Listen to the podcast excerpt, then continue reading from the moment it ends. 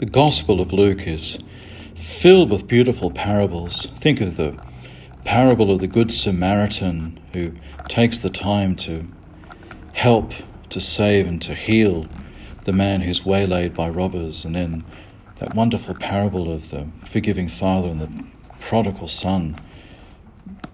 The phrases roll out of our minds with such confidence. He was lost and is found, he was dead and he's brought back to life. There's an elegance and a graciousness about the Gospel of Luke, an emphasis upon the mercy and the caring attitude of Jesus who enters into the lives of people like Zacchaeus. I must eat at your house today. So there's wonderful humanity about the Son of God and the Christ who sent to save us through his death and resurrection. And now we come on this third Sunday of Easter to consider another beautiful part of St. Luke's Gospel, the encounter of the two disciples with Jesus as they walk along to Emmaus, a town that archaeologists can't seem to locate, but it's described here in the Gospel as being seven miles from Jerusalem. Look at the actions, first of all, of Jesus, which help us to enter into the passage and meditate upon it. Jesus is described as walking with the two disciples. He questions them so that they can open up and explain to them what they're thinking and feeling. He listens to them and their explanation of what is happening and the perception of events. He explains to them a new vision of the same set of facts they're giving.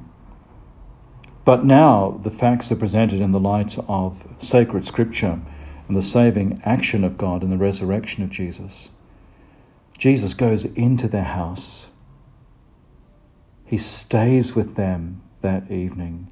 He eats with them. He takes the bread and in actions that evoke the Last Supper and the institution of the Holy Eucharist and the miracle of the loaves, he blesses and he gives. And then he withdraws from their sight. At the withdrawal of Jesus from the sight of the disciples, they wake up to who was with them.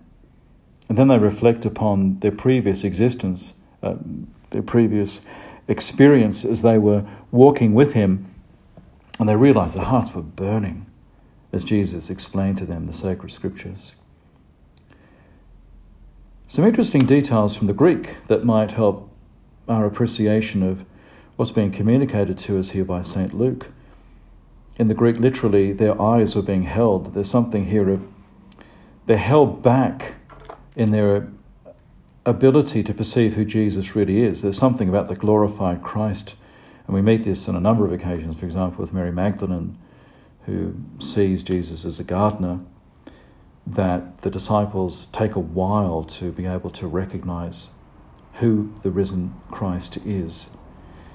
And then in the Greek again, Jesus in, literally is asking the disciples, What are these words that you throw back and forth to one another as you walk along?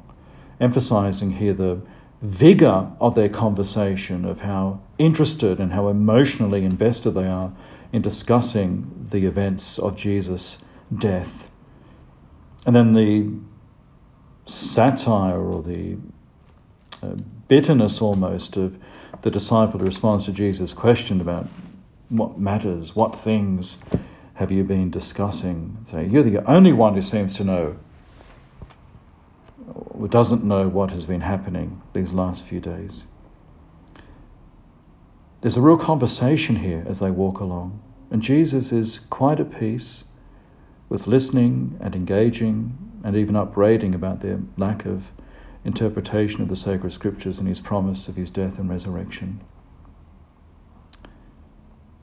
Why does Jesus disappear after he breaks the bread, blesses, and gives this blessed bread to his disciples.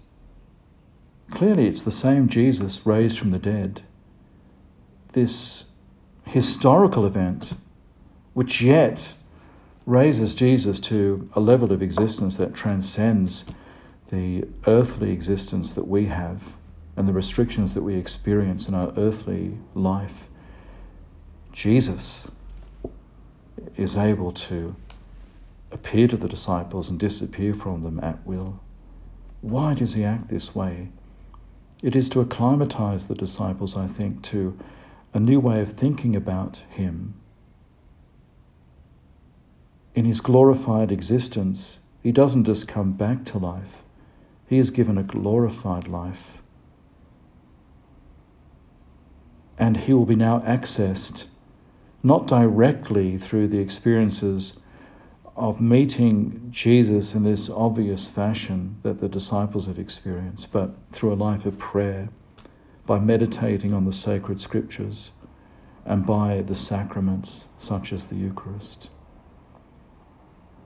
What can we learn from this passage? It's so rich. I wouldn't try and pretend that I could draw out every implication of it. I think it's best to leave this to your own meditation and the inspiration of the Holy Spirit to lead you in prayer to discover for yourself this magnificent vision of Jesus presented by Luke. I would suggest a number of implications, though. The first one is that it takes time to recognize and articulate our experience of Christ. Like the disciples, sometimes we look back on life and we recognize someone or some event was having an impact upon us. And it's only later when we have a deeper experience of prayer and meditation and perhaps a conversation with a wise guide that we begin to realize God was acting in our life. It's why we need to take time to reflect back on the day and back on the week and back on the month and back on the year to make ourselves more aware of what God was doing. This fills us with a sense of joy and hope. God was active when perhaps we weren't attentive to what God was doing. The second implication I would draw is what I will call the spirituality of movement.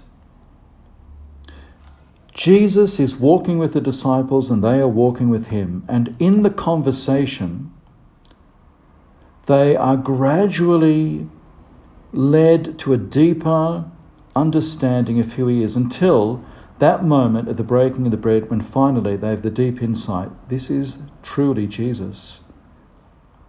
But without that movement, without that walking with the Lord and that conversation, they wouldn't have been prepared for that moment of profound insight. This, I think, helps a lot of people. It certainly does help me. I don't have to be sitting at prayer all the time. In meditation, or in a church, as important and as beautiful as the experiences are, but there's also a sense of there's something holy and wholesome. There's something in the work of the day, of the activities of the day, of the meeting of people, of walking perhaps in nature, when I have a moment to think about God or to think about the day, that I can experience God and be prepared for a deeper insight that God's grace may give me at a certain time. There is finally a lesson which is very outstanding for our present situation of the restrictions of the coronavirus. It's the recognition of Jesus' new life and his new presence with us. We feel and ache at the moment for the great sacraments of the church. But Jesus, as the risen Lord, as the Son of God, is present to us at all times and in all places. This is part of his glorified existence.